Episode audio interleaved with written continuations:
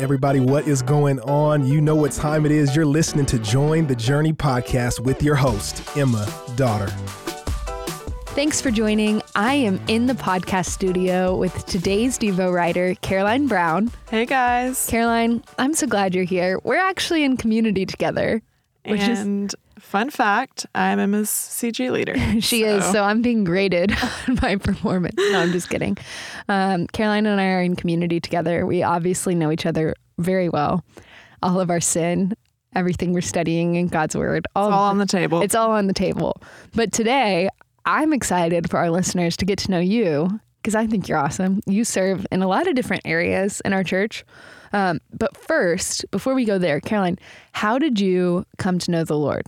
For those who don't know you. Yes. So I grew up in church. I became a believer when I was 13. And then um, it wasn't really until I worked at Kanakuk camps when I was in college that I really got to see discipleship in action for the first time and got to see what it really looked like to follow Jesus. So that paired with coming to Watermark about four years ago has really served to transform my life. God has really used those two places to just teach me what it looks like to study the Bible and to follow Him. I love it. And now you serve primarily at the porch. Doing? I am on the team that does pastoral care. So we get to hang out with people in the auditorium and then pray with people, talk with them down front afterwards. It's really been a gift. And I'm going to hype you up because you're being really humble, which is beautiful and I love it. But Caroline, I just want to affirm you because what I see Caroline do really well is go out of her way to not just connect with people on a Tuesday night, but continue to invest relationally with them and follow up week after week after week doing Bible studies together, answering their questions. Like it's it's incredibly likely that you will see Caroline in the Watermark coffee shop on a Tuesday afternoon after work. You work as a speech pathologist. Yes, speech pathologist in a school. And uh, she'll come after work to meet with young adult women who are seeking to know know the Lord and better understand His Word, which is awesome. And today we are seeking to better understand Acts two. A tough one. Yeah, you were really excited when I assigned this to you. Yeah. Whew. But um, so right off the bat, I just want to go ahead and define two terms that I think can be a little bit confusing, and they are tongues and prophecy. So, tongues, real quick definition for you known languages unknown to the speaker, but known to the hearers, and prophecy, true and authoritative revelation from God. So, tongues, known languages unknown to the speaker but known to the hearers, and prophecy, true and authoritative revelation from God. And if you want more on tongues and prophecy, I'm going to link uh, Orrin Martin's message from 1 Corinthians 14 in the description below. But from then on, Caroline, we look at this chapter as a whole. What do you see? I see the Holy Spirit and the gift that it is to us. What do you mean by that? Um, so I'll just go ahead and read the key verse that I had. That was verse 17. And it says, And in the last days it shall be, God declares, that I will pour out my spirit on all flesh, and your sons and your daughters shall prophesy, and your young men shall see visions, and your old men shall dream dreams, even on my male servants and female servants. In those days I will pour out my spirit, and they shall prophesy. Sorry, that was 17 and 18. Um, and so I think we can sometimes skip over the gift that is the Holy Spirit. Um, and so I was really encouraged just to get to read about how, okay, when we become believers, we aren't just left alone. God doesn't yeah. leave us and say, okay, see you in heaven one day. Um, he gave us the gift of the Holy Spirit. Um, and in Acts 1 8, it says that you will receive power when the Holy Spirit comes upon you. And so I don't know. I think that that was an important theme in this chapter of just remembering, okay, God says that He pours out His Holy Spirit on us, and then we get to receive power. That feeds into so many areas of our lives because of the power of the Holy Spirit. We have the power to love others when we can't on our own, to share the gospel with people. When I'm scared to death, I'm like, oh, wait, the same power that raised Jesus from the dead is in me. Like, I can do this. I yeah. can have hard conversations. And so. No, that's good. I, you said earlier when we were getting ready to record um, something along the lines of in Acts 2, we can get lost in those mm-hmm. terms prophecy, tongues, a fire, all this crazy stuff going on. But there's something really beautiful, impactful about the simplicity of the Holy Spirit is a gift. Yes. Caroline, when you read this chapter, what'd you learn? Yeah, so this is a long chapter. There's kind of a lot of sections here, but overall, um, like I said, I think it's just really freeing to know that I'm saying it again that I have the same power that raised Jesus from the dead. That's a huge deal. Um, I also am reminded that in other parts of the Bible, let me flip there. In John 14 26, it says, But the Helper, the Holy Spirit, whom the Father will send in my name, he will teach you all things and bring to your remembrance all that I have said to you. I kind of had to refresh myself on what is the Holy Spirit. And so that verse really reminded me okay, how sweet that He's our helper. The Holy Spirit is our helper. And just how it says He'll remind us of all that He has said to us, I think that's a really big encouragement and reminder.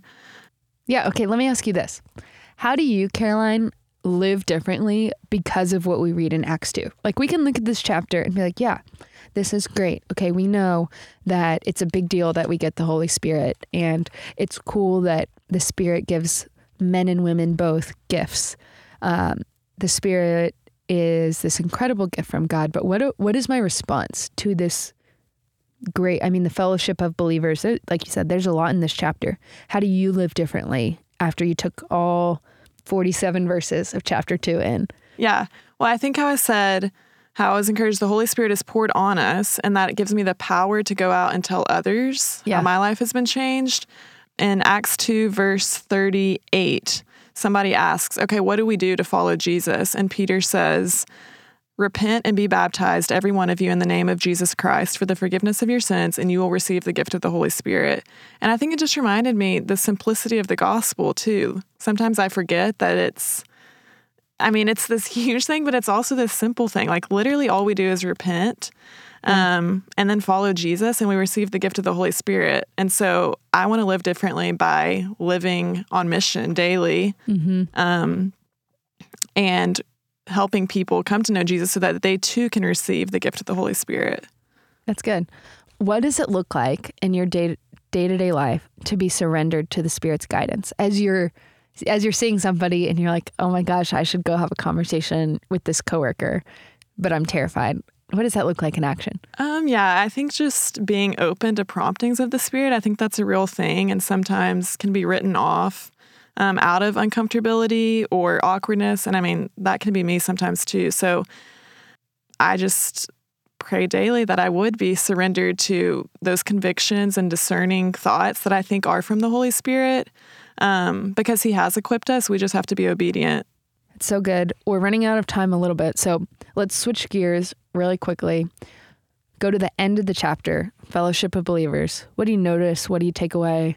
What's the Lord teaching you as you read those last five or so verses? Um, I think just the reminder that we really do need community and fellowship with believers around us.